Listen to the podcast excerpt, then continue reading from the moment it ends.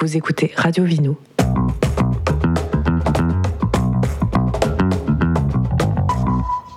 Eh bien, on est toujours le samedi 29 octobre au festival Casse-Croûte. Le soleil brille et nous illumine et nous aveugle presque.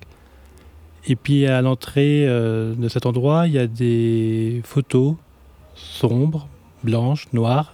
C'est bizarre, Soulage est mort avant-hier. Il y avait aussi un rapport avec le noir, les couleurs, la lumière. En face de moi, il y a deux personnes que je connais pas, Julien Mignot et Vincent Lapartien. A priori, ils ont fait un bouquin. Dans ces images qu'on voit euh, présentées, il y a des têtes connues, des têtes pas connues. Il y a beaucoup de visages et beaucoup de- d'acier, de, métal, de lignes. Alors, euh, qui êtes-vous et pourquoi vous êtes là? Il s'appelle euh, Vincent Lapartien Il s'appelle Julien Mignot. Et on s'est rencontrés il y a une vingtaine d'années euh, parce que j'ai migré de mon Auvergne natale à Paris et on, on est devenus euh, colocataires puisqu'on pratiquait tous les deux la photographie et que c'est un milieu plutôt solitaire et qu'on s'est dit que c'était bien de se mettre à deux. Mhm. Et puis une fois la coloc terminée, euh, quand j'ai quitté l'appartement, Vincent a trouvé un studio parce que je lui manquais. Et ce studio avait une particularité euh, particulière qui était de d'avoir une cave à vin. Une cave à vin, puisque c'est le, c'est le début du studio euh, photo où on a dit à nos copains architectes euh, euh, on va pas commencer par un cyclo, on va commencer par une cave à vin. Voilà, donc on a, en C'est fait, on- quoi un cyclo? Un cyclo, c'est ce qui permet de ne pas avoir de cassure quand on fait poser quelqu'un contre un mur. Donc c'est juste un petit arrondi qui permet de- d'avoir quelqu'un en pied sans, sans, sans ombre qui marque, le, qui marque le fond. Et ça s'appelle J'adore ce que vous faites. Voilà, ce studio s'appelle J'adore ce que vous faites. Et euh, pourquoi une cave à vin Bah, Parce que ça faisait, euh, ça faisait déjà 10 ans qu'on picolait du vin euh, exclusivement nature. J'avais un copain en Auvergne qui faisait, euh, qui faisait ça, qui s'appelait Stéphane Majeune du domaine de Péra. Qui s'appelait, il s'appelle toujours. qui s'appelle toujours et qui refait du vin cette année d'ailleurs, Mhm. en, en Bourgogne désormais. Et euh, il était maqué avec notamment euh, deux autres acolytes, dont Jean Maupertuis, qui est toujours un fin, un fin vigneron auvergnat, et qui lui officie toujours sur les terres de, de- de ce domaine dans le Puy-de-Dôme. Et euh, ils, ont monté avec un, gars qui était coutelier, qui s'appelait euh, Manu Chavassieux, qui a fait de la saucisse aussi plus tard. Euh, des, mecs, des mecs polyvalents quand même, faut le dire. En Chine, notamment. Et voilà, ils, ils- donc ils ont monté un petit festival qui s'appelait Les Divins Cochons, dans lequel il y avait des mecs comme Hervé Villemade, Moss, René Moss, René Moss, Pifferling, Claude Descombes. Courtois, Georges Descombes, Jean-François Nick, Granon, ils sont jamais venus, Non, mais ils étaient là de cœur. Daria Ribot sans doute. Mhm. Enfin, il y, avait, ouais, il y avait vraiment, vraiment, vraiment du monde.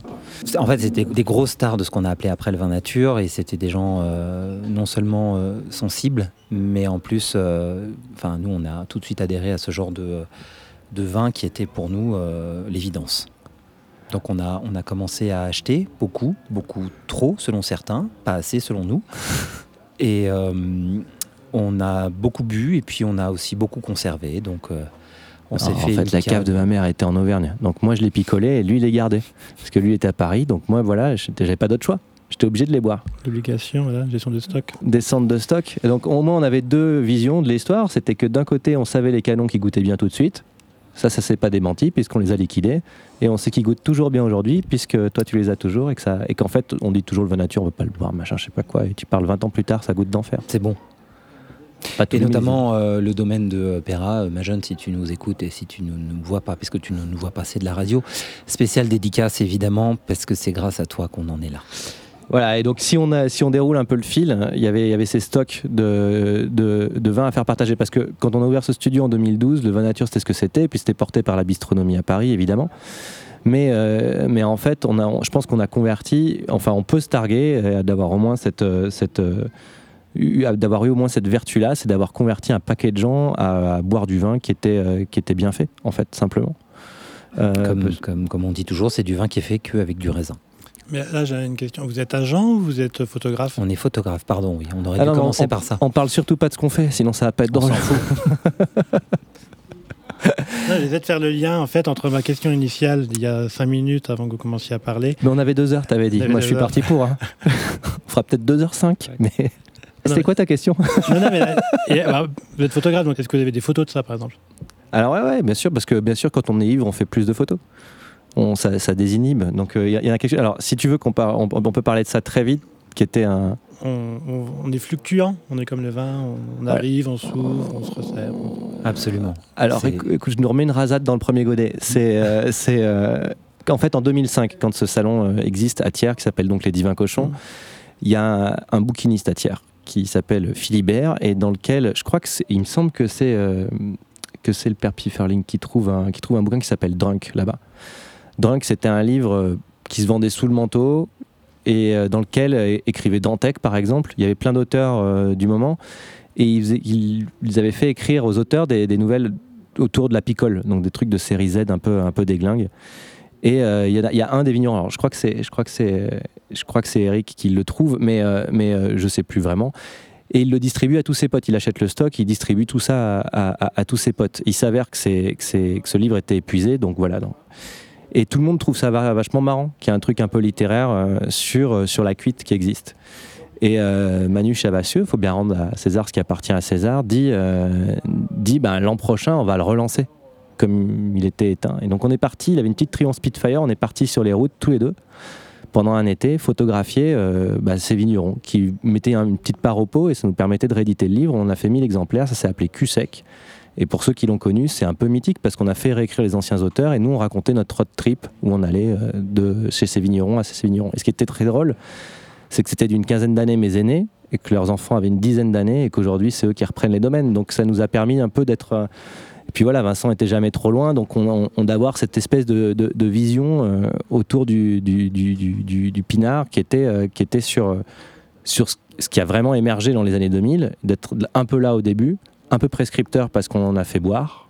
Et, euh, voilà, et que ça nous, déjà ça nous lie en fait. Avant de nous lier aux autres, ça nous a nous liés tous les deux parce que c'était quand même marrant de, faire des chèques en bois euh, pour acheter des bouteilles à 3 balles 50 et, et, de continuer toujours à se marier en les buvant 20 ans plus tard. Quoi. Donc là, tu vécu ça qui existait, qui était un road trip raconté en photo, puisque j'étais déjà photographe à l'époque. Donc voilà, donc ça c'était en photo.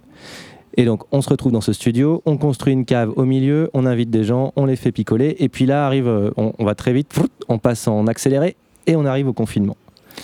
Et euh, on s'ennuie Comme tout le monde Pas trop, un peu quand même, et on se dit un jour, c'est un matin, café croissant, et on se dit, euh, on a des couteaux, on a des copains chefs essentiellement parisien, il faut bien le dire. Euh, non, puis par voie de fait. Et par voie de fait, bien sûr, parce qu'on vit à Paris. non, et puis parce que le Covid empêchait tout le monde de se bouger. Oui, oui, oui.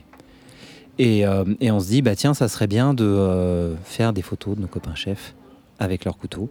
Alors pas la photo du chef avec le couteau dans la bouche, c'était pas l'idée. C'était, on s'est dit tout de suite, on va essayer de leur, les faire accoucher d'un rapport au tranchant, les faire accoucher de cette idée du, du couteau qui est une évidence pour euh, n'importe quel chef, mais qui en fait, euh, euh, il y a une espèce d'oxymore pour les chefs de, de cet amour-haine du couteau, parce que le couteau, il jouit d'une réputation pas forcément très, très honorable. Et, et, et, quand tu te penches sur la question, on a quand même fait passer 132 chefs au studio pendant le confinement. Donc 132 chefs, c'est pas rien. Et il y a beaucoup de choses qui ressortent de ça, même s'il y a chacun sa singularité. Et, euh, on a eu la, chance de pouvoir faire euh, des interviews filmées euh, et de retranscrire ces interviews dans, ce livre qui s'appelle Tranchant. Cette question, elle est, centrale, elle est évidente, mais elle est, ultra sensible. Et c'est pour ça qu'on on l'a abordé comme ça. Alors peut-être qu'on a connoté finalement notre recherche et notre livre par rapport à notre sensibilité, ce qui est peut-être un, peu de guingois finalement, mais en tout cas, le livre, il a, il a cette sincérité. Il n'est pas relié à quelconque soutien marketing, financier de n'importe quel chef par rapport à un autre ou d'un producteur de couteaux par rapport à un autre. Il y a une petite anecdote quand même. Euh, on a, on a un, très très bon copain qui fait des couteaux euh, magnifiques depuis des années. Les couteaux Perceval Exactement. Yves Charles, pour pas le citer. Mhm. Ancien chef ancien chef. Étoilé. La maison Courtine à Paris, il a tout arrêté, il a repris un, atelier qui s'appelle l'atelier Perceval. Et euh, c'est un peu notre tonton. C'est un peu notre sponsor et c'est un peu celui qui nous a fait découvrir euh, l'art de la coutellerie euh, français. Ouais, donc on avait ces couteaux qui équipaient le studio pour ces fameux repas. Et quand on lance l'idée de tranchant, on se dit ben, on va d'abord aller voir les trois copains qui s'ennuient. Donc tu avais Jean Rignaki au Châteaubriand qui faisait des pizzas. Euh, t'avais euh, avais des caves, deux trois caves qui étaient ouvertes à gauche à droite, et puis on leur dit bah, entre deux services, vous pouvez passer la journée, on boira des coups. Puis bien sûr, ça fait marrer tout le monde et, et, et, ils se pointent. Donc on les colle devant un fond blanc. On se dit on va mettre la même lumière et le même dispositif pour tout le monde. Et euh, on les fait poser d'abord eux et puis après le couteau. Alors on a tâtonné un peu au départ avec le couteau dans les mains ou pas. Et on s'est rendu compte que quand même, il y avait un autre truc qui parlait, parce qu'on parle effectivement du couteau, mais ce qui est vachement bien dans ces photos de couteau-là aussi, c'est qu'on la main tient le couteau et qu'en fait tu vois les mains des chefs. Tu vois que c'est pas des mains qui sont, euh, qui sont, euh, qui sont celles de, de, tout le monde, quoi. C'est pas pas des mains mannequins, il y a, qui, sont, euh, qui sont un peu burinées, où tu vois un peu la, la trace du temps et des services qui est passé. Euh, et, ils nous ont tous rapporté, euh, à chaque fois, ça a été. En fait, ce qui est marrant, c'est qu'à chaque fois qu'on leur a demandé de rapporter un couteau, c'était quand même une vraie question pour eux. Parce que des couteaux, t'en as quand même un paquet en cuisine. Puis t'as ton couteau de poche quand tu vas euh, casse-croûter. T'as un sommelier pour dégoupiller des quilles. Qu'est-ce qu'ils prennent? Un couteau affectif, un couteau utilitaire? Donc on a eu quand même globalement quelques couteaux japonais dans le tas, faut bien le dire. Trop mais, mais par contre un paquet d'histoires. Chacun avait quelque chose à nous dire de ce rapport-là, soit d'une manière très brute et très simple et très sincère, très basée sur l'utilité, et des gens euh, beaucoup plus euh, poètes qui allaient nous expliquer quel était le rapport euh, limite intime qu'ils pouvaient nourrir avec, avec cet objet. J'ai du mal à croire que l'idée du couteau naisse un matin autour d'un café. J'imagine qu'il y a quand même une, peut-être inconsciente, une réflexion sur l'objet que vous avez, sur la forme, sur qu'est-ce qui fait que c'était bah. cet objet-là euh, est-ce qu'il y avait un lien peut-être avec l'actualité qui était tranchante? Est-ce qu'il y avait, j'en sais rien, tu vois ce que je veux dire inconsciemment, mais pourquoi un couteau? Bah Parce que en fait, le, truc qu'on s'est dit le matin au café, c'est dit on va appeler nos potes chefs pour faire des photos d'eux. Et en fait, une fois qu'on les avait, on s'est dit ouais, mais c'est cool de faire des photos de chefs, mais on va vite un peu s'ennuyer.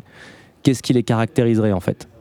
Et euh, l'anecdote, c'est que tous les stagiaires qui passent par le studio, on leur fait faire des photos des couteaux de Yves, qui est un truc un peu chiant de nature morte, mais qui t'aide à, checker la lumière et à apprendre, à la comprendre, à, éclairer une pièce qui n'est pas très grande, c'est un peu compliqué. On leur fait faire cet exercice tout le temps.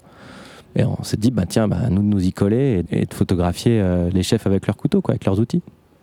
L'anecdote, elle vient de là, je pense. Enfin, le, moment, le déclencheur, c'est ça. Après, tu peux parler de tranchant, tu peux parler de, plein de choses qui sont liées par rapport à, à l'actualité, qui était effectivement tranchante, blessante et, euh, et, très compliquée. Mais si tu veux, euh, il y a des chefs qui n'ont pas justement cette notion de blessant et de tranchant et qui ont cette notion de caresse. Je pense par exemple à Passard, Passard euh, qui, qui, dans une interview phare d'une heure 45, euh, euh, nous raconte que en fait le couteau c'est la caresse parce qu'il est là pour sublimer le, produit. Donc on a cette, ce leitmotiv, en gros, si tu veux, sur les 132 personnes, je pense que 128 nous ont dit que le couteau c'était le prolongement de la main. Ce qui est très juste, mais ce qui est un peu lassant. Et, au fur et à mesure, les interviews, elles, elles, elles se développent et on arrive à, finalement aller faire une espèce de maïotique par rapport au chef et de leur faire cracher des choses beaucoup plus intimes. Et euh, il y a des très très très très belles interviews. Il y a des gens qui sont très carrés, qui nous disent, écoute, moi le couteau, euh, ben, euh, j'en achète bah, Inaki par exemple, hein, tu vois, euh, Inaki il dit euh, moi les couteaux c'est les couteaux d'office, de, de, de, j'en achète 12 par an, merci, au revoir, salut. Ouais, ou Théo du Septime qui, nous, dit, qui nous dit bah nous on avait envie d'un, couteau utile pour, pour notre table, je vous ai pris celui-là parce que c'est celui avec lequel je passe mes journées, voilà. Et après tu as Céline Femme qui se pointe avec sa, la machette de sa grand-mère et qui t'explique que c'est un couteau typique de, de, de, de, là où est sa grand-mère du Cambodge et qui était fait pour cuisiner assis, donc qui n'est pas équilibré du tout de la même manière qui est très lourd euh, à l'avant et qui permettait euh, justement de l'appuyer au sol pour pouvoir débiter euh, des herbes super facilement. Tu as Julie de la Faille qui nous a dit bah, Moi, les gars, ça fait, ça fait donc qui est, du, qui, qui, qui est au Montezuma Café, qui était au Montezuma de Café, qui vient de s'en aller, Julie, et qui nous dit bah moi je, ça fait ça fait un an que je fais de la construction, je vous ai pris un je vous ai pris un laserman quoi, je fais plus de construction que de cuisine en ce moment tu vois, tu avais aussi bien des anecdotes que des choses très profondes et qui devenaient un prétexte à parler de choses beaucoup plus intimes et d'un rapport à la cuisine et à la gastronomie beaucoup plus large en tout cas. Et euh, ça nous fait euh, finalement 132 personnes, 132 anecdotes, 132 histoires qui sont euh, plus ou moins longues, qui sont plus ou moins carrées, mais qui sont passionnantes, très clairement. Moi, je trouve que, alors c'est un livre de photographe, mais je suis très très fier d'une chose, c'est les interviews. Ce qu'on a amené à bien pendant des heures et des heures et des, canons qu'on a ouverts euh, insatiablement. Et, euh, et, les propos sont, euh, enfin en tout cas, on se targue de, propos très intéressants sur la question du tranchant. Et c'est plus compliqué de photographier un couteau ou un visage? Il n'y a, pas de rapport d'échelle en fait. C'est photographier quelqu'un qui vient avec un couteau, euh, soit c'est euh, il est prêt à donner quelque chose. Il y a des chefs qui étaient formidables et qui ont été euh, une patience folle avec nous. Il y a des gens qui étaient là pour cinq minutes et qui sont repartis aussi vite qu'ils sont venus. Donc il n'y a, pas d'échelle de valeur entre le couteau et, le, et le, la main ou le chef. Pas forcément de valeur, mais de complexité même pour vous d'appréhender comment tu appréhendes cet objet et d'ailleurs pourquoi les photos sont alors en noir et blanc, je ne sais pas, c'est du noir et blanc, c'est du, du noir et blanc. ça, fait, ça faisait 15 ans que ni euh, Jules ni moi, on avait fait euh, du noir et blanc, donc on s'est dit, allez hop, on parle là-dessus parce que euh, au-delà de, des, données habituelles de l'intemporalité ou des choses comme ça, c'est tout simplement une envie liée à un moment précis qui était ce confinement et on s'est dit, tiens, noir et blanc en avant. Après, moi je pense que quand même c'est plus fastoche de photographier des couteaux parce qu'ils se plaignent pas de leur tronche tu peux pas avoir de complainte. Personne peut dire ah non, ah, putain, je fais triste, je suis fatigué. Ouais, les chefs sont pas trop râleurs là-dessus. Ah, ça va. C'est parce que je suis dans la mode, c'est pour ça que j'ai l'habitude de, bien pire, mais, euh, mais bon. Et pareil, alors peut-être une question un peu plus sur vous. Euh, tout à l'heure, vous avez parlé de tiers. Ouais. Et en fait, euh, je m'attendais à ce que vous alliez parler de couteau tout de suite. Et en fait, vous avez fait aucun lien entre tiers et le couteau. Et à Thiers, il y a quand même euh, bah, une réputation de coutelier. Euh, bah, il y a notre copain, surtout Yves Charles, de, la maison Et donc, je pensais que vous alliez dire, euh, en fait, Thiers, donc le couteau. Moi, je pensais que le. Non, non, non, non, non, c'est marrant, mais à part, à part le fait qu'effectivement, il est là-bas, parce que c'est là-bas qu'on fabrique une bonne partie des couteaux en France, il n'y a pas de. On n'a on pas d'acquaintance particulière avec, avec la ville. Puis, de toute façon, le, le, salon ne se passe plus à Thiers, donc c'est fini. Tiers, c'était pour le salon. Voilà. Le couteau, c'était c'était le, salon. le couteau, c'était le café parisien. Quoi. Ouais. On n'a on a jamais. Et comment on se retrouve d'ailleurs qu'un couteau en mangeant un croissant Si tu savais. C'est vraiment parisien, ça euh, Non, c'est qu'on beurre des tartines. Tu sais, on beurre des sandwichs le reste du temps.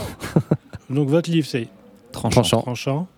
Vous pouvez venir l'acheter tout de suite à Chambéry immédiatement, ou alors euh, vous pouvez le trouver en ligne. On a Chamonix. Mais je confonds. Alors c'est pareil que les Stéphane et les Fabrice, je confonds. que les Juliette et les Violettes, je confonds. Et euh, Chamonix et Chambéry. Alors ne m'en vouillez pas, ne m'en vouillez pas, d'accord? Voilà. J'ai un regard tranchant. Et, le verbe acerbe. Ouais. il se trouve dans toutes les bonnes crèmeries, comme on dit, et, euh, euh, en ligne, sans problème, bien sûr. Une fois qu'on a eu toutes ces 132 photos dans les mains et une maquette de fête, il a bien fallu trouver un éditeur. Et c'est Patrick Lebescon des éditions Filigrane, qui est une super boîte d'éditeurs photo, qui nous a suivis là-dessus, qui l'a diffusé dans pas mal d'endroits euh, en France et qui se trouve encore euh, assez facilement. Il en reste. Allez-y, faites-vous plaisir. Tranchez. Un, dernier mot avant le coup près mhm. Non, un message Ah, c'est marrant, on faisait faire ça au chef, dis donc. Ils avaient le dernier mot de la, séance. Non, non, on leur faisait dire couper. Non, mais on leur faisait dire couper, on leur disait et pour toi, le, le, couteau, c'est, ou le tranchant, c'est. Tu veux dire qu'on dise ça, par exemple? Moi, c'est le prolongement de mon bras, perso. J'allais dire c'est le prolongement de ma main. Est-ce que c'est pas l'appareil photo du photographe, le couteau du cuisinier? Écoute, euh, ça serait l'objet ah. d'un livre, ça, pourquoi pas? Alors Cartier-Bresson disait, euh, c'est la photographie, c'est mettre sur la même ligne de mire euh, le cerveau, l'œil et le cœur. je pense que finalement les cuisiniers font pareil. Hein. on est quand même mm. tous, tous des vecteurs d'émotion dans l'histoire. Donc s'il faut trouver un outil, oui, c'est cet outil-là qui permet de faire. À la fin, ce qui compte, c'est de faire. Nous, notre truc idiot, c'était pas de raconter des histoires ou je sais pas quoi, c'était de faire un livre et de faire un truc tous les deux en se marrant et c'est ce que ça a donné. Quoi. Et ce qui ressort de ça, je trouve, c'est que finalement, cet instrument qui est euh, mal connoté, ou connoté de mort euh, et, autres, puisque que ce soit la littérature, la peinture, la sculpture ou autre, le couteau a une connotation péjorative et que par le passage des chefs et des interviews, euh, c'est tout l'inverse en fait qui ressort. C'est une immense sensibilité, une tendresse et une caresse, comme disait euh, le grand Alain Passard. Pour pourrir ta phrase, je vais dire que tu vas te parler dans pas longtemps de Judith et Holoferne. on va partir pour deux heures avec le Caravage. C'était un long dernier mot, non C'était une longue sentence. Ouais. On peut continuer. Et donc j'arrive avec ma guillotine. Schlack. Et euh, ben merci Julien, merci Vincent, merci Vincent, merci Julien. Et on va profiter du vernissage après. Exactement. On va des ensemble. Merci à vous. Merci à vous. Salut. Salut Radio, Vino. Vous écoutez Radio Vino.